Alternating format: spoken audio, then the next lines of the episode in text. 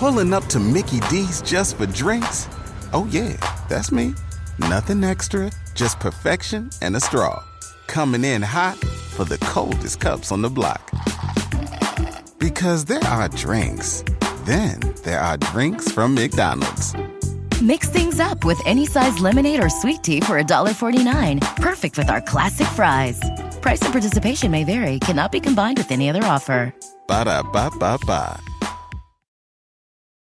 In a fast paced world, every day brings new challenges and new opportunities. At Strayer University, we know a thing or two about getting and staying ahead of change. For over 130 years, we've been providing students like you with innovative tools and customized support so you can find your way forward and always keep striving.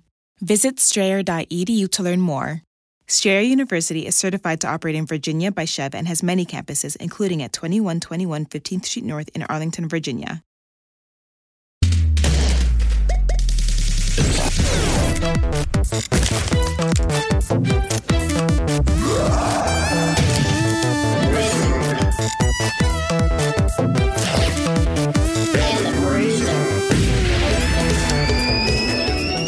Everybody. I'm your getting a summer tan bruiser over here.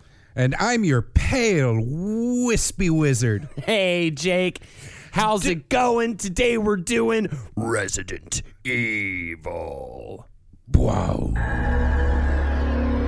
Have you ever played Resident Evil? I've played quite a few Resident Evil. Every time we say it this entire episode, we have to say it like Resident Evil. I like to say Biohazard. Biohazard. I mean, arguably a better name for the series, but holy shit, I gotta say this right now, Jake. And we'll, we'll, well, why don't we lead into it with our own experience with the franchise? Um, and I'll just say generally, and I will get in more detail as we go from game to game. I played a shitload of Resident Evil. yeah, they're a very popular game series. I've played like every Resident Evil, and I didn't even know that was the case. I mean, okay, sans the ridiculous amount of dumb spin off games that came out. Like in the main series, I played all but five and six. All the way through, I played Revelations. I've played like I, you know, I, I Code Veronica. You played Code Veronica. I played the shit Wait, out of do you Code own a Veronica. Dreamcast, or did you no, get, but like- my buddy did. I went to his Ah. place. We play Street Fighter Alpha Three, and we play Resident Evil. And you know what? We play the shit out of Jake Virtua Tennis. I want to play more Virtua Tennis. I just thought about that the other day. So I was listening to Giant Bomb guys talk about how there's no more tennis, good tennis. Ga- there used to be like so many tennis games every year, and I immediately thought I was I was actually on a run, and I was just like. Man, I miss Virtua Tennis. Why do I miss Virtua Tennis? Because Wii Tennis came along and fucking ruined it for everybody. You know what? We're not doing Resident Evil. We're doing Virtua Tennis. Dude, just the feel of that game was so good. The different court types would really mm-hmm. alter the way the balls I was more of a clay man. I like more of a cl- yeah, I get yeah, because that was like a speedier bounce, and the really the way the serve mechanics were were the the the unlockable characters that you had to try to get. Fuck, I love Dream Tennis. Best game on the Dreamcast. That and Code Veronica, Resident Evil. You went on a journey there, friend. I did. I went on a fun little journey. Um, so yeah, uh, let's take it back to the beginnings. Uh, what I love, okay, first of all, we got to talk about Sweet Home, and Do I love that it starts at Sweet Do we Home. gotta talk so have to talk about Sweet Home. Ah, we don't gotta talk about Sweet Home. Sweet Home Alabama. Not what it's based on. All right. based on a dumb Japanese horror movie. One thing I love about it though is that I didn't know the horror movie uh, uh, uh, came out the same day as the video game, mm-hmm. which I think is kind of fun. They don't do that a whole lot. Uh, Tokuro Fujiwara. Learn that name, remember it. If you forget it by the end of the episode, we will come after you and we'll do something weird, like put a bunch of spiders in like your mom's socks or something crappy like that, Jake, right? I, I, on, We'll abuse our fans physically or mentally torture them, You're- right? I feel overcommitted. I just I I want to just do a fun show about our favorite survival horror video game series. I wanted to hurt a mom, but I guess we'll just continue on with the video game series. Turns out the real T virus was Holden. Man, there's some story stuff going on in Resident Evil. I guess you could say the T virus was the friends we made along the way. So you can see Fujiwara credited sometimes as Professor F or Arthur King. Those were his pseudonyms. He directed Ghosts and Goblins and Bio- Bionic Commando. Those are like huge hitters. uh, especially in Japan. It's a lot of these early. Uh, we talked about a lot in the Mega Man episode too. A lot of the early Capcom days, uh, Ghosts and Goblins were like their big superstar hit. Uh, it was a hit in arcades and it was a hit in home consoles. So like. Being the Ghosts and Goblins guy actually gave you a lot of sway, especially in those heady days of the 80s. And Capcom was an was a arcade cabinet creator for the most part Mm-hmm. too, right? And to, they they it was it was later that they got into the console biz. So Sweet Home was their first attempt at a uh, Um, Yes. traditional story-based RPG. It's a survival horror RPG before that phrase had even been invented yet. It was set within a mansion that has a cohesive, intricate layout. There are five characters with different skills that are needed to complete the game. I'm saying all of this stuff, by the way, because you'll catch some definite influence on Resident Evil from this. One character has a lighter, another one has a lockpick, and you have to use all of them in different ways to get through. You can travel with with different combinations of them. You could make them go through the mansion completely alone. You could do groups. There were um, quick time events in the game. There was permadeath in the game. Um, it was too violent to be released outside of Japan, which is hilarious if you go back and watch the footage because it's a Nintendo ass Nintendo game. Also, similar to uh, the later Resident Evil games, uh, it was possible to use up resources and characters too Yes. early without any warning, leaving you fucked and having to start over from the beginning. And if you kn- know anything about Ghosts and Goblins, uh, you know, that's a game known for its difficulty. And Fujiwara is a guy known in the game making world for making difficult as fuck games. He's just that dude, right? Um, he also, by the way, worked on Strider and was a producer on Mega Man games, crossovers. So there's that fun little bit. Um, the other person you need to know about is Shinji Mikami.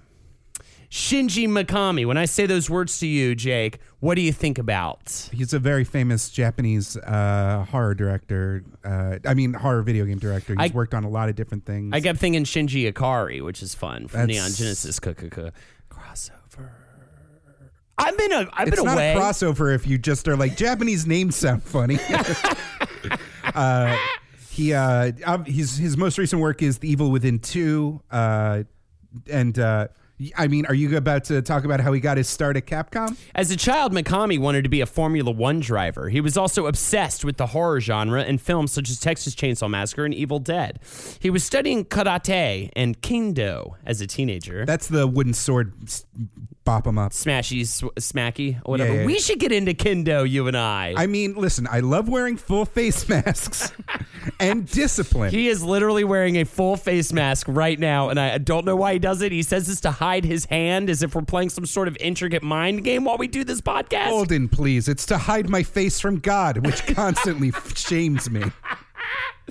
Um, so, any whoosies, he studied product and merchandise at university, attended a meet and greet for college graduates, uh, and uh, uh, hosted by Capcom, and that is uh, essentially where it started. But but what's funny was.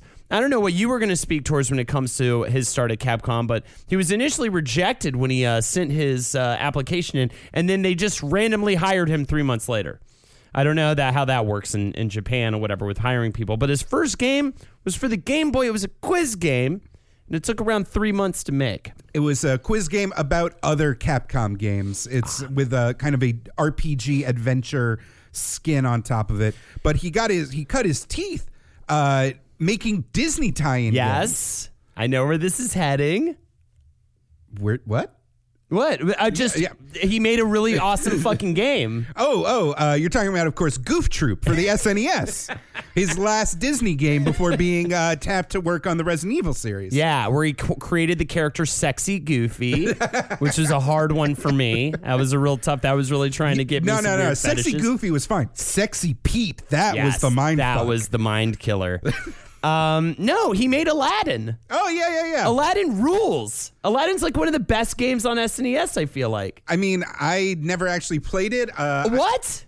I, it wasn't that. It wasn't on my radar. Aladdin. You, you know what it was? Aladdin wasn't on your radar. Sorry, you might have to turn the levels down right Oh, now. But I'm getting furious with Jake right Aladdin. now. Aladdin's not on your fucking radar. Uh, what is? What else isn't on your radar? Fucking um, Beauty and the Beast or basketball? I mean, do we want to get into? Do you want to hear some real ass shit? Holden? Yeah, I want to hear some Do you want to fucking hear filthy some ass shit. real? This is fucking the realest thing I have ever said on this goddamn podcast, and I am scared to say. All right, when I was a little kid, around this time, I went on a summer vacation to Walt Disney World, and there was a cool video game exhibit there, and I was picked to play Aladdin. But it was for the Genesis, and I didn't understand how the controls worked, and I ate a dick in front of all the tourists. Oh no! I was like throwing all my apples. I didn't understand it. It's like, and for the Genesis, it was built like Super Metroid. It's like an entirely different game. Oh my god! And I was so traumatized by that experience that every time I see footage of the two Aladdin games for the 16 bit systems, I have a micro panic attack. And honestly, if I had a weapon on me, I would lash out at both you and precious super producer Meg, who has not harmed anyone in this. I think maybe it's a good idea that we don't do Kendo. Fuck, that's an amazing story. Thank you so much for sharing that story. I was almost as good as the story you told in the Q and A about your pants falling down, but we'll leave that to the Patreon uh, supporters to get to listen to. I haven't even told my girlfriend that story. that was like what- again. You have so many fucking ruthlessly embarrassing stories. I'll try to come up I'm with a some more. ruthlessly embarrassing man. God damn it. Well, Aladdin's good. I don't know. I'm sorry. I, I'm sorry. I had to bring it up. Shove it up your ass. Well, and You it that? sold over 1.75 million units worldwide, making Fukuwara a, a, a, a real successful guy. Mikami? Uh, I'm sorry, Mikami. I read uh, Fujiwara really he- uh, here because he has a really fun quote about Fujiwara, which we'll go to in a second. Um, he was initially Shinji Mikami was initially reluctant to do Resident Evil because, as he put it, he hated being scared and um, he understood what is frightening. So, in other words, I think he's saying here he was really good at scaring himself with his own mind. And what's funny is Kojima said a very similar thing when it came to him uh, uh, making horror games. He was like, "I don't like working on them because I frighten myself." Which is weird to think about conceptually because I I mean I guess I frighten myself in my own little way but definitely wouldn't be creating a video game. Now their relationship was really interesting. I love this quote about uh, Fujiwara by Mikami. He says because they uh, of, a spoiler alert they end up working together on Resident Evil. Shinji Mikami as the director, Fujiwara as the producer. And Mikami said of Fujiwara, "Yeah, he is scary. He's a scary master for me. Maybe evil master. I still can't compete with him. I'll put myself at his feet. He has some kind of different atmosphere than other people. He is not big or macho, and he doesn't raise his voice either, but he is really scary. His way is not yes or no, only yes. I learned a lot from him. One big thing I learned from him is creative freedom inside restriction. Which is actually very important when you think about what Resident Evil, the original game, was. A bastard stepchild? I mean, a little bit. The PlayStation was, you know, they were building it on the promise of the PlayStation and the idea that the th- uh, the polygonal 3D graphics were going to be a new Wild West in game development, and that there was going to be a need for horror, and um, you know, like uh, everything from like the rendered backgrounds to using like the cheesy full motion video to just even like having enough characters on screen at the same time were all like you know they were working with extre- the the PlayStation controller back then didn't even have analog sticks yet. There was no way to like you know they had eight buttons to like navigate a 3D space. Well, and- everything they did was a compromise, so, like a restriction. hence the tank controls. Um, you because so I was uh, g- gonna say too. Um, originally, and you have to know about Sweet Home. Sweet Home is like a top-down RPG style, but when they got into fights, it's kind of like Shin Megami Tensei. It would go into first-person view, and you'd see the monster and, and select things. So going off of Sweet Home, which uh, this was originally supposed to be the, the it was was titled Biohazard, and it was supposed to be a Spiritual sequel to Sweet yeah to Sweet Home, a, a remake, I think, actually even more than that. And so they were Home. working. That's the movie looks dumb as hell. If you I, I tried tra- to watch some of it. Yeah, I tried to like. I was like, "Where are the scary parts?" I tried to like click around a little bit to find them, and I was like, "This just seems ruthlessly boring." It's like boring yet goof, like clown shoes. It's like real bad.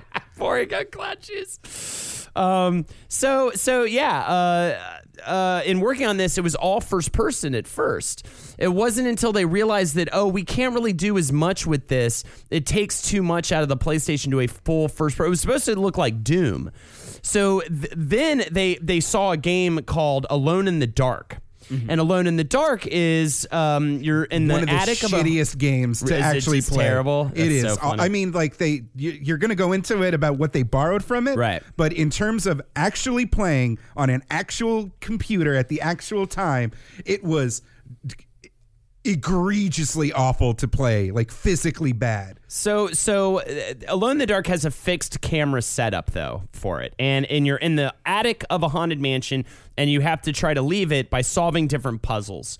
So, uh, uh, Mikami literally says that if it weren't for Alone in the Dark, Resident Evil would be in first person.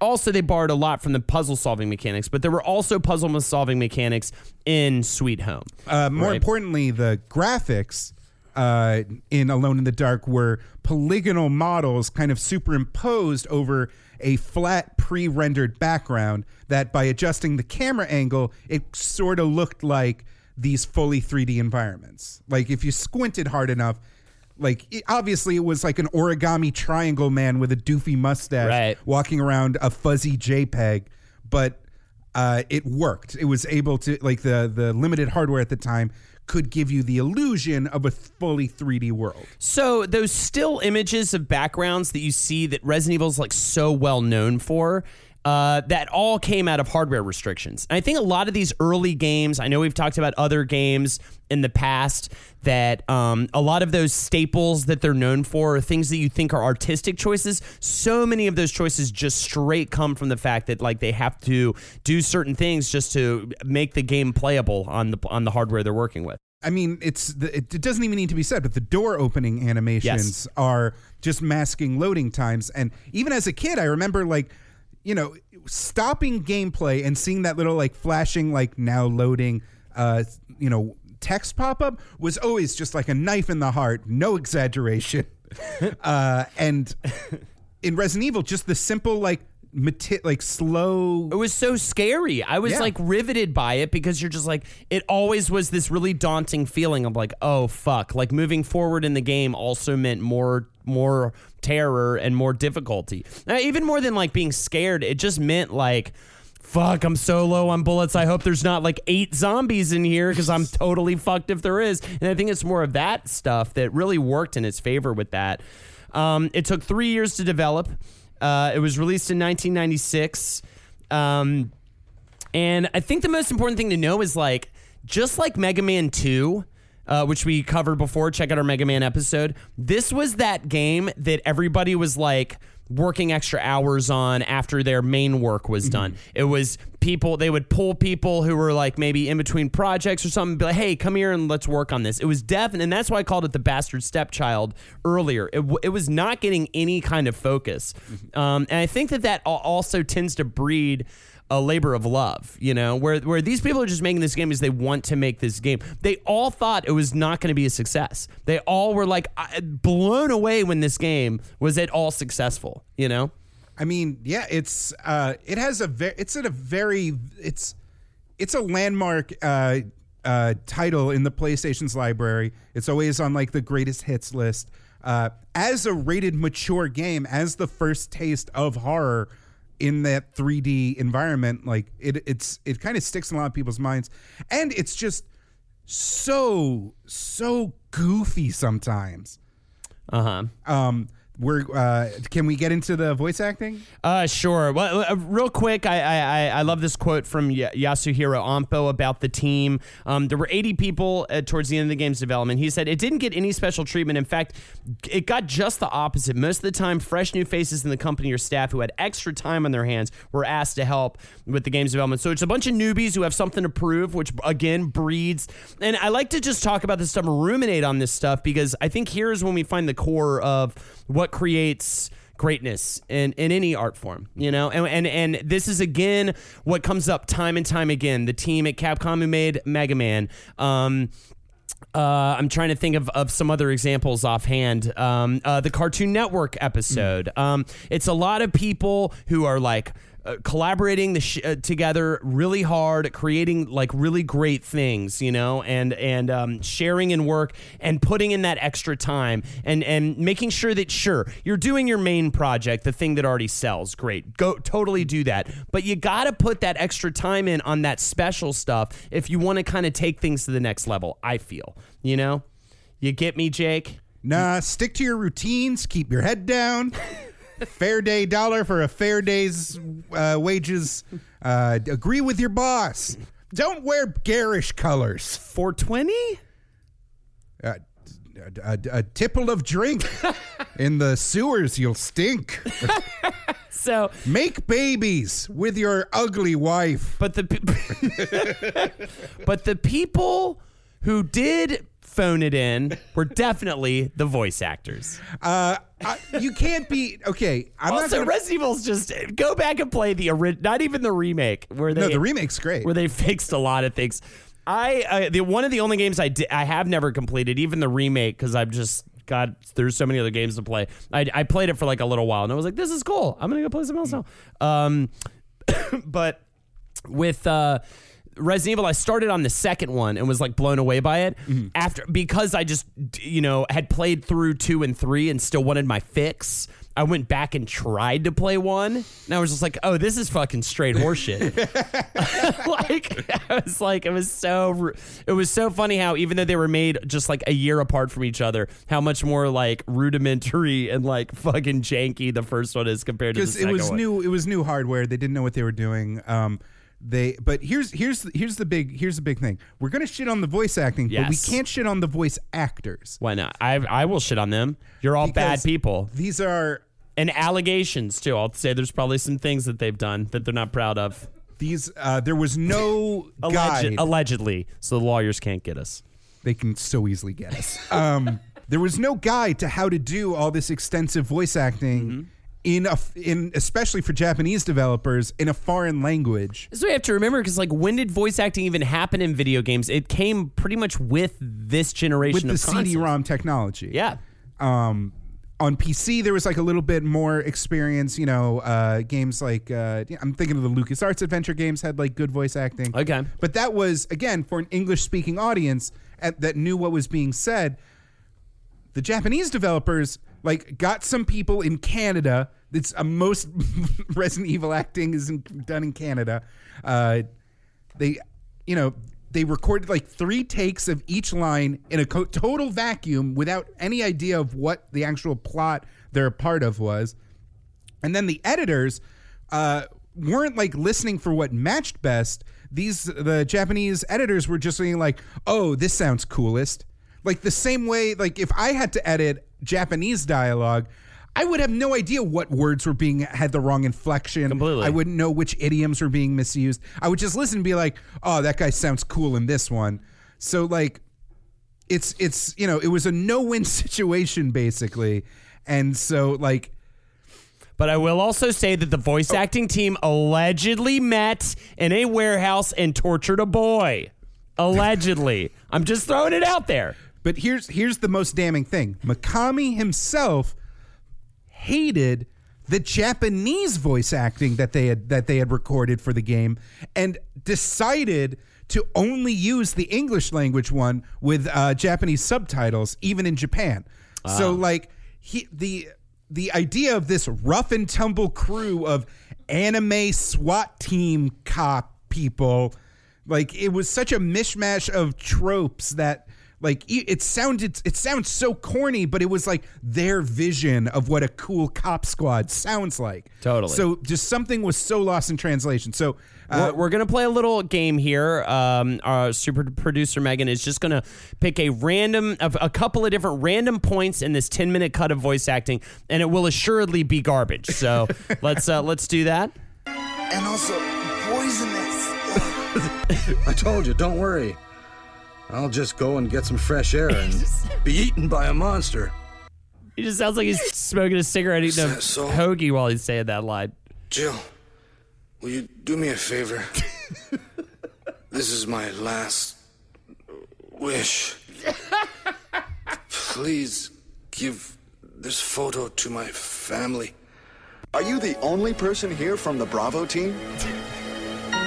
Well, because the helicopter made a forced landing, I just ran into this house anyway. But I, uh, fucking rebecca chambers man sexy voice And allegedly nothing else you could have done sliced up um, uh, three dogs. what it's Allegedly. me, Chris. Is that you, Rebecca? Can you play? Wait, what is that? See? Chris, you're alive. My words exactly. Ah. we must organize a search for the others and get the hell out of here. All right, let's get uh, let's take his advice and get the hell out of here. This this segment is, is so we're missing a crushing my lot of soul. uh, key uh, Barry Burton lines. You got Barry the good Burton- ones for us? I mean, I don't have them. Uh, I mean, any any f- aging gamer knows like, oh, you are almost a Jill sandwich, or like uh, it's like anything the master of unlocking. Like it's all. Barry Burton's like the kind of older, dumpier uh, member of the Stars Alpha team. That, oh God, fucking Stars. Um, Well, we, we can we can speak towards the story stuff at some point today. um, but The story that is Resident Evil. We can talk about that. God damn it. God, how many fucking rabbit holes can you go down? All right. Any- Well, well, uh, to, just to wrap up, at least on the first Resident Evil, before we move on, uh, the game had multiple endings. Um, it, uh, I think that's about all. And and uh, oh, by the way. It, I f- I feel like we didn't actually t- we, we like mention this but don't even actually really talk about it biohazard. It was originally called biohazard but then a the capcom usa people were like no no no that's the stupidest name ever. Call it resident evil. No, there were some copyrights. No, oh uh, is that what it was? There were copyright disputes because there was a uh, band that had the rights to the name. I thought they were just like that doesn't sound Japanese enough. And you should were- call it Resident Evil. There was a shitty. Uh, there was also a game that had come out, a shitty PC game that also was known as Biohazard. gotcha. And so they held an employee contest to uh, figure out what had, you know, what was it going to be, and the winning entry was Resident Evil. Gotcha. Well, And if you think about the origins of Sweet Home, you know, Residence Home. yeah, um, I think it works. as soon as the game series evolved beyond a singular spooky mansion, it fell apart. But right. whatever. Whatever. It's Still an evil in residence somewhere. At some point, you're going to walk in a room. There's going to be some evil stuff in there. There you go. I'll tell you what. This is where I come in. Resident Evil 2, 1998. I probably had just gotten my uh, PlayStation. Um, I remember I was looking for something new to get. Went to Blockbuster, picked it up, immediately enthralled, terrified. You start on the streets of Raccoon City, one of the best names for a city, by the way, ever. It goes up there with New Donk and um, I don't even know what else. Brooklyn. Yep, the three gems. But uh, yeah, it's it's um, you, you start you- in the streets, you get to the police station pretty quickly, but you're uh, the immediate feeling. I was you like, speed run past everything, you can get to Brad Vickers under the bridge real quick and get get the secret key. I was like frightened as hell. I was like, what the fuck? Especially because they just, I'd never in a game been thrust into a situation where it's like, I can't win, I can't kill these guys. Oh, the shit already hit the fan. Yeah, like I'm completely fucked, and I just need to like, and, and you're like, huh, huh. like the moment you get into the the uh, uh, police station, you're just like, holy shit, and then that utter stillness. There's some really memorable stuff. I remember the uh, the dogs in the hallway, right? That that's the big one, right?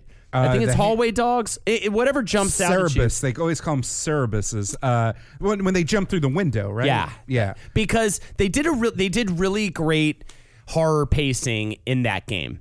They did really great horror pacing, just like they do in films. Oh, that was in Resident Evil One with the. Oh, that was in windows. one. With, with just like I think they- it's zombie, like zombie arms yeah, shoot out. it's Of, hop out. yeah. uh, just like in good horror films, they'll establish a space and make you slightly comfortable with that space. Like you walked down that hallway before and nothing happened, so you're like, okay, whatever, you know. Um, and then you walk back through it, and and it's like the moment. They, they do some good stuff with waiting for just the one moment where you feel like you're not thinking about something jumping out of you, and then it jumps out of you, and and that's that's why that moment especially is so iconic. You know what always got me is uh, the William Birkin G virus monster. The way that it would always just like contort and mutate and Right. because like eh, I hadn't watched The Thing, I hadn't watched Alien, Yeah. I hadn't watched any of this stuff. So like the low poly aesthetic combined with just like the sickening splorchy uh, sound effects combined with just that gross fucking eyeball sticking out of the like mutant arm just twitching everywhere like that burned a fucking impression in my head Is that in two? yeah two is the william uh, you know uh william birkin's the blonde scientist guy Yeah. who like gets shot up by Yes. hunk and then he's like oh to preserve my work i'll chug this evil juice which is like a constant theme in the game is like well i have to fight a guy with a gun better chug some evil, Evil juice juice. um, but uh, and if- it's the G virus, separate from the T virus, the rats uh eat the T virus and spread it to the city. I like that. That's a smart way to say what it, what went down. You know, Um, but uh, the I'll tell you the is in 1998 uh, is the summer. I, I'm uh, bracing myself, Jake. I was at Fat Camp. Please. don't. I was a little you- boy at Fat Camp. Did you win any? Uh, Oh, I was a sex god there, but that's a different story. Whoa, no, it's not. It's the same story. You were a sex lord. Uh, at he- Fat Camp. Here's the thing: uh, in the '90s, to be sent to Fat Camp, Also, I'm immediately regretting that I did not go to Fat Camp myself you would have cleaned up. because I would have done so well. uh, to be sent to fat camp as a boy in the 90s uh, you had to have like a medical emergency and like i just saw an ad and was like oh this is like oh this is nice uh, yeah can i go here and my parents were like "Fucking really and they're like yeah, okay um but uh, to be a girl and want to go to fat camp, you just have to be like 10 pounds overweight and hate your parents. Ah. So the gender ratio was like three to one. And like, I, I like by the very like just nature of that, I was a, my heart had a, my heart was beating and I wasn't actively in a rascal scooter at age 12. I was like hot, pot- I was hot stuff at fat camp. Um, So they were they were fighting over you and stuff. yeah, yeah. I mean, I don't want to brag, but like, This is not bragging. Don't worry. uh, I touched a boob over the shirt. Whoa, whoa, dude. I mean, honestly, way way more than I ever did at that age. Um, but here's the thing: there was one shed where they had the computer lab, Uh huh. and like because we were all fucking nerds, we were like it was like a methadone clinic. Like your one hour shot at computer lab, like everyone was just like, "No, fu- fuck, man, don't don't unplug me. I'm not done yet." Shit, like just kids playing Doom Two with like. Blood in their eyes, uh, and Resident Evil 2 had come out. Oh. and like I never had a PlayStation, so like just like bit by bit by bit, me and my buddy played through it, and like my friend was so bored with this game, he had it at home and was like already like done with it. I was like, but then what happens in in scenario B, Claire? Well, and, and and so you just brought up the zapping system. Pew pew pew pew pew. That's right, a puzzle is slightly different. The future is here. Each player is confronted by different puzzles and stories, so you have choo- two different players to choose from. After finishing the A scenario with one protagonist, it's only two players, right? Hmm? Only two players, right? Uh, Characters. The two playable characters each get like a different like kind of uh, buddy, yeah. and uh, Once that- you finish the A scenario, you can go do the B scenario, and things will be different from the other character's perspective, which I really loved, by the way. it was the highlight especially i remember like again in the in a literal shed in upstate new york uh, freaking out during the moments in the b scenario where you get the phone call from the other character that you had played through in the a scenario and it was like it was a unique experience. It was it was very it was It's very cool. The, just having interwoven storylines, it's Mm-hmm. neat. It's a it's a novel idea, definitely, especially for the time. It was directed by Hideki Kamiya, who wanted to make the game more Hollywood like than the first game, and I think he definitely achieved that. It felt very cinematic. It felt very. Um, it, it just really was the first game ever, ever, ever that actually scared me. uh, a lot more explosions, uh, even more anime shit with like, um, with like betrayals and double crosses and like Yep. corporate intrigue. Uh, way more guns, way like ookier monsters. Um, the you know instead of frogs, you had Lickers. Like instead of a bunch of stuff. Uh, the again William Birkin, fucking terrifying, constantly mutating. Uh, implanted his own daughter with an embryo, which Paige and Dr. Freud, that's fucked up. Mm. Uh-oh. I don't care how much you science that up. You imp- you impregnated your own daughter, you freak. Kamiya, please think about the your words and deeds. Um, Kamiya, of course, uh, is famously uh, uh, went on to help create uh, Devil May Cry, Devil May Cry, which is its own little Resident Evil story, which we'll get to uh, down the line. Bayonetta, Metal Gear Rising: Revengeance, Nier Automata. All the he, he's like a very cool guy in gaming. Uh, Yeah, yeah, all of those games. I mean, I, I gushed about Nier in one of our bonus Mm-hmm. episodes, um, and uh, he he's prolific. Bayonetta is phenomenal. I love Bayonetta 2, especially uh, on on the Wii U. Mikami actually had a lot of disagreements with the staff and Yep. with Kamiya. Yes, Uh, Mikami ended up having to like take a back seat, right? Yeah, which in the end was good because Resident Evil 2 kind of with its kind of more bombastic uh explosiony uh aesthetic kind of sh- made itself known and, and broke sales records. Uh, a, you know, Resident Evil, I think 1.5 is what it's now referred to. Yeah. is kind of this, uh, n- but they claim a nearly completed sequel. They said sixty to eighty percent. So if it's more on the eighty percent side, then yeah. uh, which involved uh, I think Leon was still there, but it was a different biker girl. They were like, no, no, no, make her give some, give her, make her different, give her a connection to the previous games. Uh, apparently, the plot would have re- completely resolved the entirety of the uh, Umbrella Corporation uh, T virus outbreak thing. Which is insane to me because uh, again, Mikami wanted to just put a button on the series. Uh, Capcom higher ups wanted a more expansive metaverse. The nuking of Raccoon City is like such a fucking crazy thing in a video game. Yeah, yeah. A major the government nukes a major American city as an incidental plot point in a video game. um like they're like, yeah, yeah, yeah. The government nuked an American city. Now Ada Wong, however, let's talk about Ada Wong. So funny. The uh the cutscenes, the fully CGI cutscenes are way more effective than the um than the live action. I was enthralled. Yeah. I probably beat that game over a weekend. I was just I was playing it, you know, because I wasn't at Fat Camp and I didn't have to only play an hour a day. Oh my god. Uh, they were uh, they actually in the American release.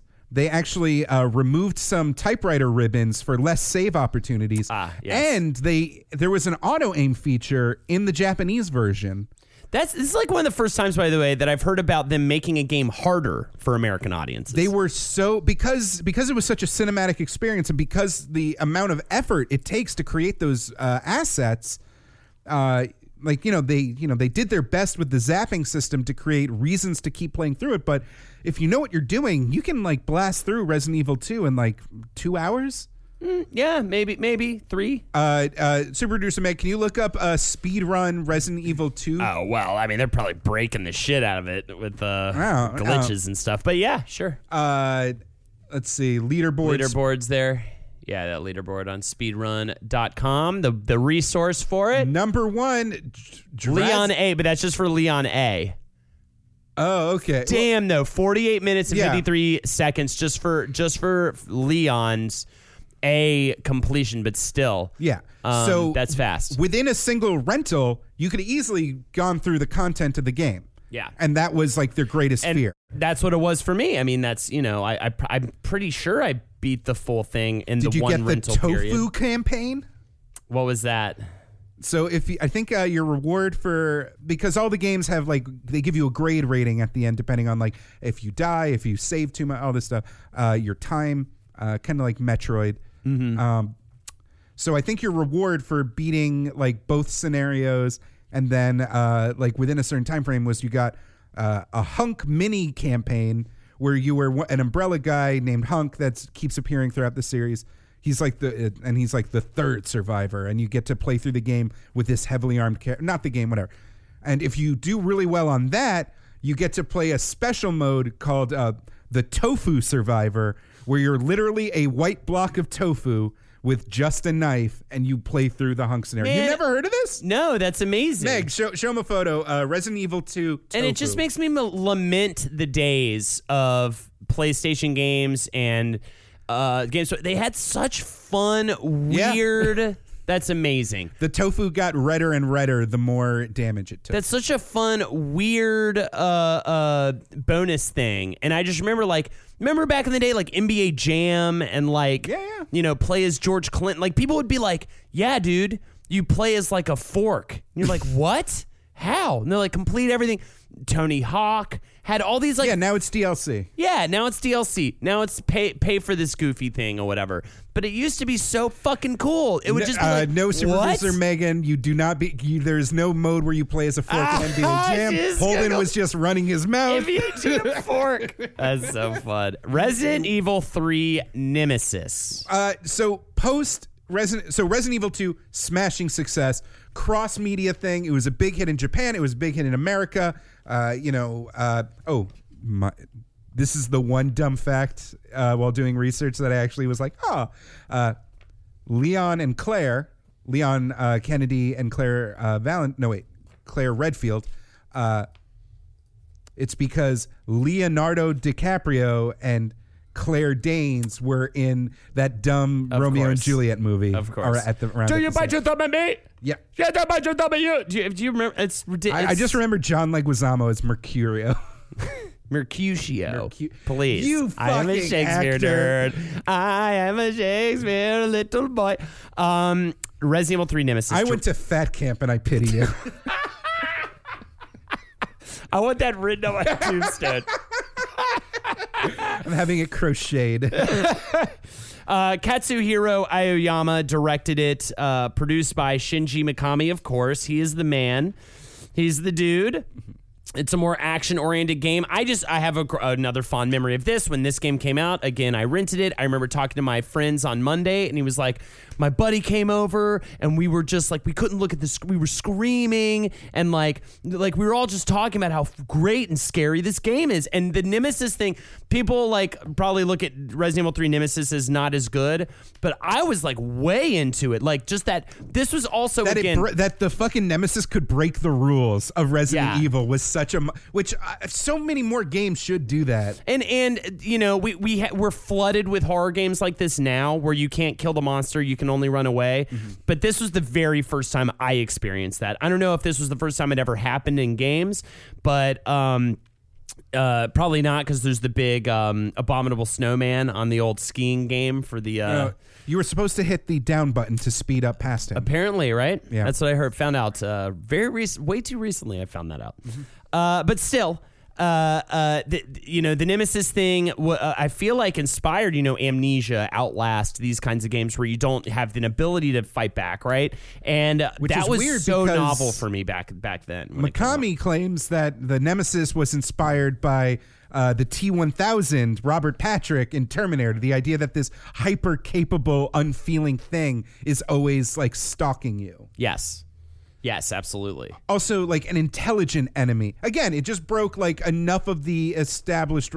It could follow you through doors. Like there, fucking terrifying. Mikami said, I wanted to introduce a new kind of fear into the game, a persistent feeling of paranoia. The Nemesis brings that on in spades. When it disappears after the first confrontation, you live in constant dread of the next attack. The idea is to make you feel like you're being stalked. And I thought it did a great job. I just loved it. Again, they'd set it up so you'd be really comfortable with a certain area navigating it. Oh, Nemesis doesn't come here. This is where I get to solve a puzzle and whatever. Mm-hmm. And then the moment you got comfortable with the space, Nemesis would inevitably come jumping out and chase you all over the place, and that was so great. I thought that was such a fun. And then getting to conquer him at the end, right? Because don't you like shoot him with like a grenade launcher at the end? You always something? shoot them with a rocket launcher at the end. That's Yeah. literally the whole deal with Resident Evil. Is someone tosses you a rocket launcher and you finally beat the thing, even though the whole point of the thing is that it's supposed to like be able to survive a bunch of stuff. So I super loved Resident Evil Three. I don't it's know a if I have bioweapon. Why would blowing it up kill it? the whole point is that it's easily dispersed and can survive. Look, I'm not one of your floozies in fat camp, all right? This isn't going to get me to make out with you, okay, Jake? But can I get some over the shirt? Sure, you can have some. Ladies and gentlemen, he's touching my again. breast. He's touching my breast over the shirt. Uh, Uh, so yeah, I, I just I really liked it a lot. I don't have a ton on it. Like that's just that was great. And then now uh, they go off after the success of Resident Evil 3 Nemesis. They go off and form Capcom Studio 4. Um, established in 1999 by Shinji Mikami, Katsuhiro Aoyama, Hideki Kamiya, um, uh, like a real all-star bunch of dudes working on games over there. Now, if you t- if you ask if you ask the people who worked on Resident Evil Code Veronica, they will claim that they were the ones really working on Resident Evil 3 and that the Resident. Evil, Resident Evil 3 was just kind of a throwaway uh, kind of deal to like just get another PlayStation Resident Evil out because, Because- the hardware w- the, the PlayStation 2 was coming out and so they only really had like the window in which to sell another hit PlayStation game was closing. Well, also I have it here that it was it was originally an unsuccessful attempt to port Resident Evil 2 to the Sega Saturn. So then that team started working on Code they- Veronica. They- Mikami they, did port it to this. did they? Oh I- no, no, wait. Maybe it was Resident Evil 1. uh, it's it says here that uh, uh, they attempted to report it to the Sega Saturn, um, and then Mikami uh, and it was unsuccessful. And then Mikami was asked to make something for Resident Evil fans on Sega consoles, so they started working on this Code Veronica stuff, and then. They got to a point where they were like, "Well, we should probably put it out on this here Dreamcast that's exploding and is going to be so successful and is not going to like." 128 bits of power. How could it fail? It was so. I honestly loved the Dreamcast. Everyone who had the Dreamcast loved the Dreamcast. But of course, everyone was also loving all those free games. I would love it when, when my when my buddy would come over with his Dreamcast and a fucking one of those giant CD books of goddamn Dreamcast games. You were like, "What? You got all these for free? That's amazing!" and you're literally just like stabbing a knife into the heart of Sega with every one of those that you put in. they deserved it. Um, Oh, okay. So what I'm trying to say is, uh, Code Veronica is Code Ver- arguably one of the greatest Resident Evil games in the franchise. yeah, I love more incest and bug people. That's great. Bug people. But it was the actual it was a actual narrative sequel to what happened in Resident Evil 2 where if you remember the government nuked a city and uh, our heroes had declared vengeance on the corporation that had wrought so much suffering. It's Jill Valentine's game, right? Resident Evil Code no, no, Veronica. it's uh, Claire Redfield, some douchebag named like Brian who gives a fuck.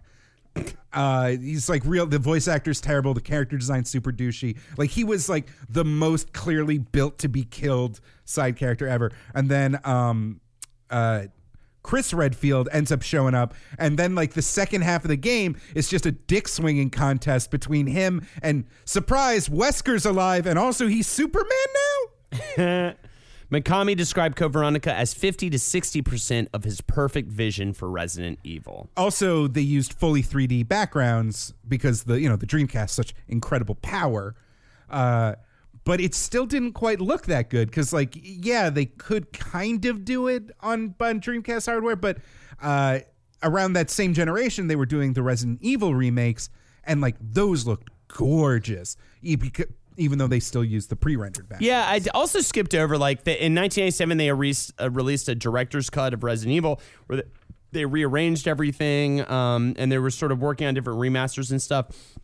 Before we get to, uh, I feel like one the title that a lot of people are probably waiting for us to cover on this episode. I would love to just list off to you, Jake, uh, a long string of Resident Evil spin-offs. Are you ready, Jake? Why don't you? T- all right, I'll say the name of the game, and you t- you tell me what you think this game plat this p- game type is. Okay. sound good?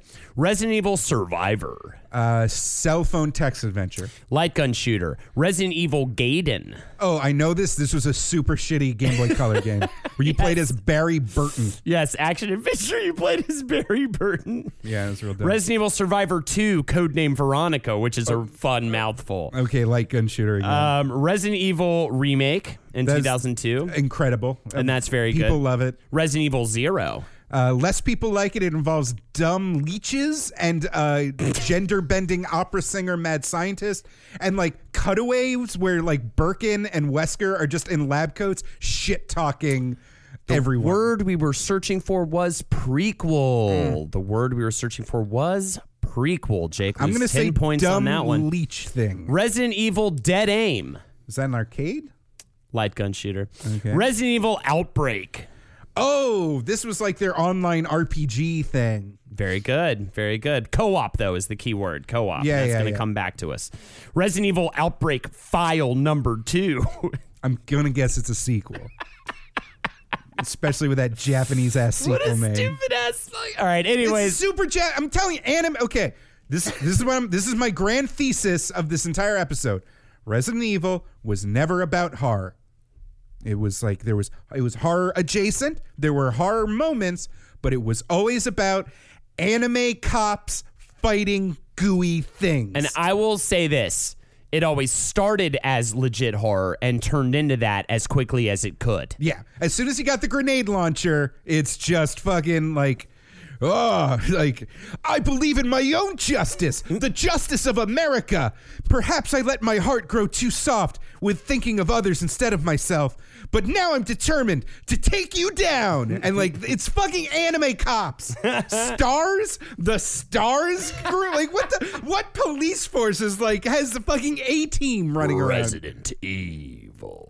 Oh, look, it's a fucking froggy. It's a giant frog. Resident Evil. Oh, watch out. This one's got mutant bumblebees. Resident Evil. I'm Ada Wong. I'm a sexy spy. All right, I gotta cut this off. I'm Albert Wesker, and I'm apparently Lex Luthor meets a fucking KGB agent. Resident Evil. Well, I will say this: we're about to talk about one of the, arguably one of the best games of all time. Here's the thing best, yes. Influential, yes. Uh, balanced, yes. Why are, do I feel like you're about to shit on this game? Oh, no, it's it's genuinely great. Oh, okay. Uh, occasionally, the kind of uh, Ashley's, like, kind of, uh, what, what, do- what do they call those, like, protecting missions? Uh, escort mission. Escort mission. Yeah, the I- escort yeah, mission they're, stuff gets those super annoying. Yeah, yeah. But holy fuck, they came out with uh, like I feel like I, I remember playing Code Veronica, and I'm pretty sure I played Resident Evil Zero as well, and being like, dude, I love this franchise, and I am getting this is getting old Mm-hmm. as fuck. Like I was done with Resident Evil. Uh, and I think I ended up I may have played Resident Evil 4 like with Kissel. With Ben Wow. Kissel. He has a GameCube. And by the way, shout outs to Kissel, um, because this is his favorite game of all time. Really? He's beaten it like 20 times probably. BK for BK. Vote if you live There you go. Get out there and vote. Uh, uh, rock the vote. Resident I don't Evil agree with his policies, but go on. Resident Evil 4, um, directed by Hideki. Oh, no, no, no, no, no. I'm sorry. Directed as by Mikami. This game w- had multiple versions before it actually came out. It had a lengthy development period. Uh, four proposed versions of the game were directed. I don't have to get into the dirty details, but I will say this: the first directed, the first version that was directed by Hideki Kamiya, he wanted a very action-oriented game, and this prototype that he created, which was which was uh, canceled for a Resident Evil title, ended up being Devil May Cry. it had a very gothic atmosphere. It had a very uh, melee based focused uh, combat system. And yeah, it, it was Dev- it turned into Devil May It's Cry. bananas too. This game is so bizarre because first of all, that they came out with a Resident Evil that was as successful. That was literally considered to be the best game on a, on a top ten list of best games of all time. It could easily exist, and uh, it was like after everybody was like done with Resident Evil. I feel like we were all like Code Veronica came out.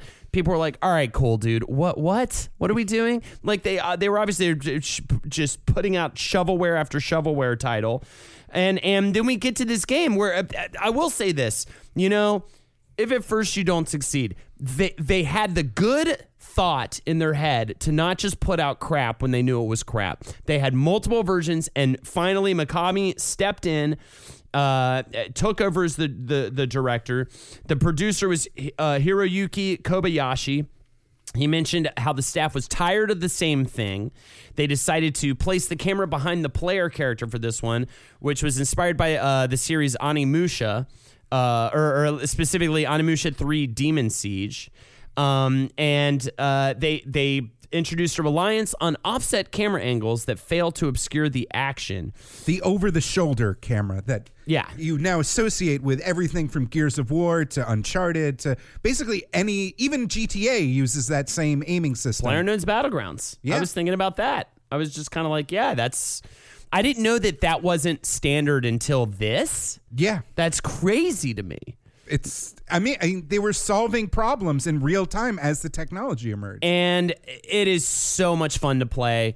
It's got the combat's great. I there I, I remember what there's the big sea monster is awesome. uh it's fucking Salazar, the little Napoleon zombie baby. Mm-hmm. Just that whole opening with the chainsaw shit. Oh, the fucking chainsaw guys. Yeah, it was Kill him first. insane. Like it was just like, what the fuck is going on? I remember it starts with a bang and it just never lets go, and It's it and it moves.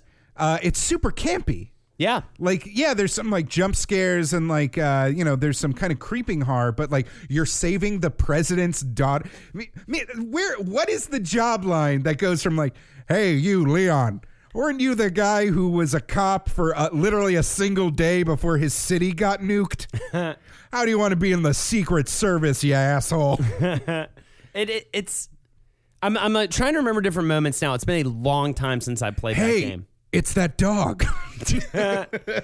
It's just I just remember it being so fucking good and being so shocked at how good uh, that that is how how good uh, that game ended up being. And and if you haven't played it yet I think it would still hold up for you. Go check it out. I think if there's one game I mean it is I, i again Hmm. remember a lot of people liked the wii version with the uh, cursor kind of aiming. That's weird. Uh that makes no sense I mean, that's how I first who told experienced let me ask you this question who told you that lie I'm just saying, it's like it's like it kind of adds to the immediacy. It's very visceral. Aladdin What was your favorite gun? Did you do the red nine? Did you do I, the? I uh, cannot remember. I remember though that you got the replaying that replaying that game over and over again, which I watched Ben do. Like you end up just with the craziest shit. You end up just invin- an invincible god if you play replay that game like What are you a buying? few times. Like you, What you are you selling? You have everything. You've just like the weapons were cool. I can't remember exactly what I was into. Got to get that XL attaché case to make sure that you have Mm-hmm. enough room for all of your gemstones. and that stuff was cool. They did like inventory management was kind of was cool in that game. No, like you know what got me? You know what really got me was um the fucking head The idea that some zombies that you killed like just Im- im- exploded with tentacles and were like ready to fuck up your shit even more. it was it was The a progenitor virus or whatever these like weird It was a big fun action game like with explosions. It was fucking f- it's just great. It was just made to be fun. They kind of let go of a lot of the um a lot of the uh, bullshit uh, kind of stuff that was annoying. They they I mean, it's com- it's almost except like for a few tangential documents, like it's okay. These Spanish, I think they're Spanish peasants. uh you know, their ookie ookiness was like somehow ex- the T virus was extracted from it, but like you know, you don't really, you know, Ada Wong is there, like, but you don't go into the actual uh, narrative of the Umbrella Corporation and Stars and Raccoon City that much. It's it's it's kind of a standalone story. Uh, so I don't know how much more I can even say towards that. Just fucking go listen, go wa- play it, or, or watch a playthrough of it. It's it's something to watch. Um, now the two I don't know as much about: Resident Evil Five and Resident Evil Six. Oh, that's ironic because they're the best-selling entries in the entire series. I couldn't believe when I saw that because I thought that they were literally the two games that made them be like, "Hey, maybe we should stop pumping these out and like take our time and like," which got us to Resident Evil Seven. This is which which where- is fucking amazing. This is where the kind of um, uh, uh, divorce between like what gamers feel and like the actual reality of who buys and plays video games actually is. Because Resident Evil 5 looked amazing. Uh, it I just know it as the game where like uh, people were like, "Hey, is this racist?" Oh, uh, you shoot a African lot of. Africans in the face. Uh, there's, which is like, okay, fine, Africans exist. It'd be racist to just pretend they don't. But then you enter the level where they're all wearing war masks and s- throwing spears at you. Yeah, and that's and the only like, cover they right. have is like a single. You can find a note where like someone's like, "Hey, it's weird. Everyone's getting real like eh, like crazy and putting on their ceremonial festival costumes, but it's not the ceremonial festival time yet. That's odd."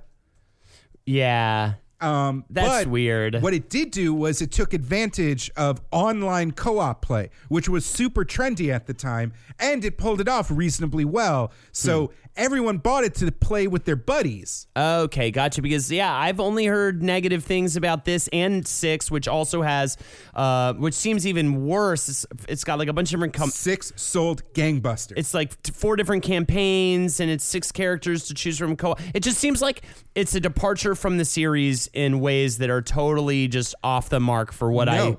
Like about a Resident Evil game. because it's not about survival horror, it's about anime cops fighting goo monsters. And five and six are the most anime cops fighting the most goo monsters you could ever get. There's a scene like it's uh there's a scene where like Wesker they bring you know Wesker finally does his big spooky plan in five, and like Chris is like punching boulders on the side of a volcano to like fight him. Uh there's uh Jill, Jill Valentine. I'm sorry, yeah, wait, yeah, Jill Valentine comes back as a fucking blonde sex ninja.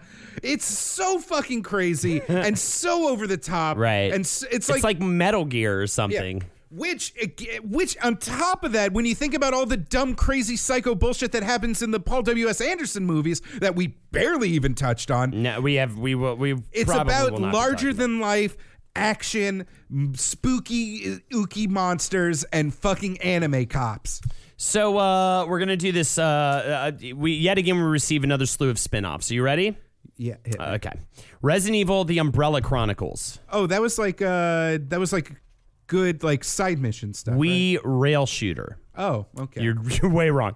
Resident Evil Mercenaries Versus.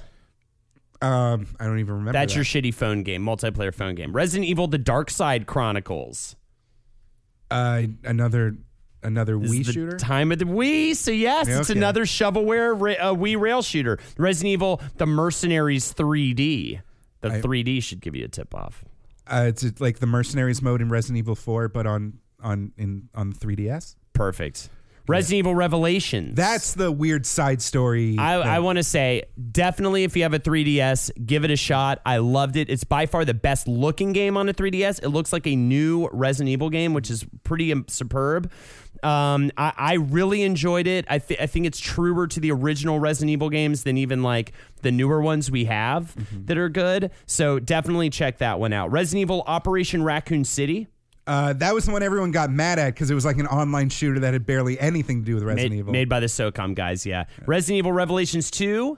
Uh, that was the one they released in like little in episodes. Yeah, yeah, yeah. I never played that one. I heard it was all right. And Umbrella Corp. Another multiplayer game that Yes. everyone was super pissed off at. And if you watch, if you look for footage of it, it is trash on shit. so, and then we get to Resident Evil 7 Biohazard. Came out earlier this year. I, I just got to say, it's fucking unbelievable. It's the 11th main entry in the series, the 24th entry overall in this series. 24 games, Jake.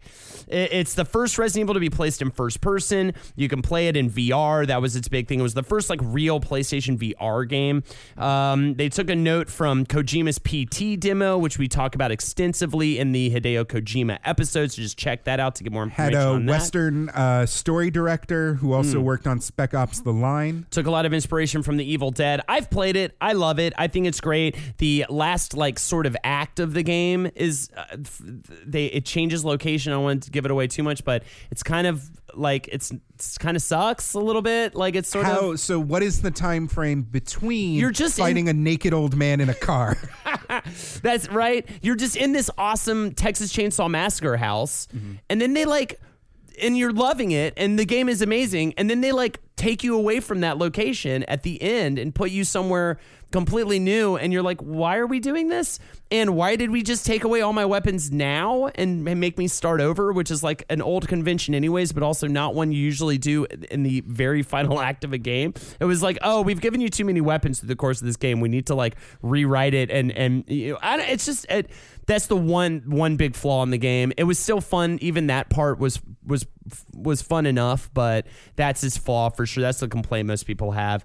Um, but anyways, it was yeah directed by Koshi Naka, Nakanishi, who directed Revelations, who a game I also felt was quite good, and it had a development team of 120 uh, people. If you have the ability to, I would Horrible, absolutely say- disappointing sales numbers compared to the Really? true icon of the series, Resident Evil Five and Six. Seriously, I didn't know it sold bad. I mean, bad by in terms of again in terms of 120 people paid like real salaries. Uh, like it made money, but not like a Resident Evil amount of It's money. so it looks amazing. It's really fun. How It's many really anime written. cops were there? I'm not Did Barry into make it. an appearance? I'm not gonna get into it. How many grenade launchers with acid rounds could you make? The story of Resident Evil is complete batshit insanity.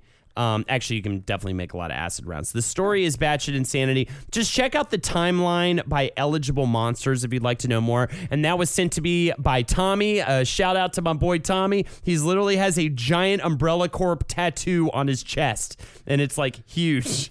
So it's there's something really compelling about that universe. There's so much side content uh, in English and in Japanese. So like the biohazard nerds and the and the American Resident Evil nerds are like two different species. Uh, there's like uh, you know there's like themed cafes in Japan. There's like Universal Studios attractions in Japan.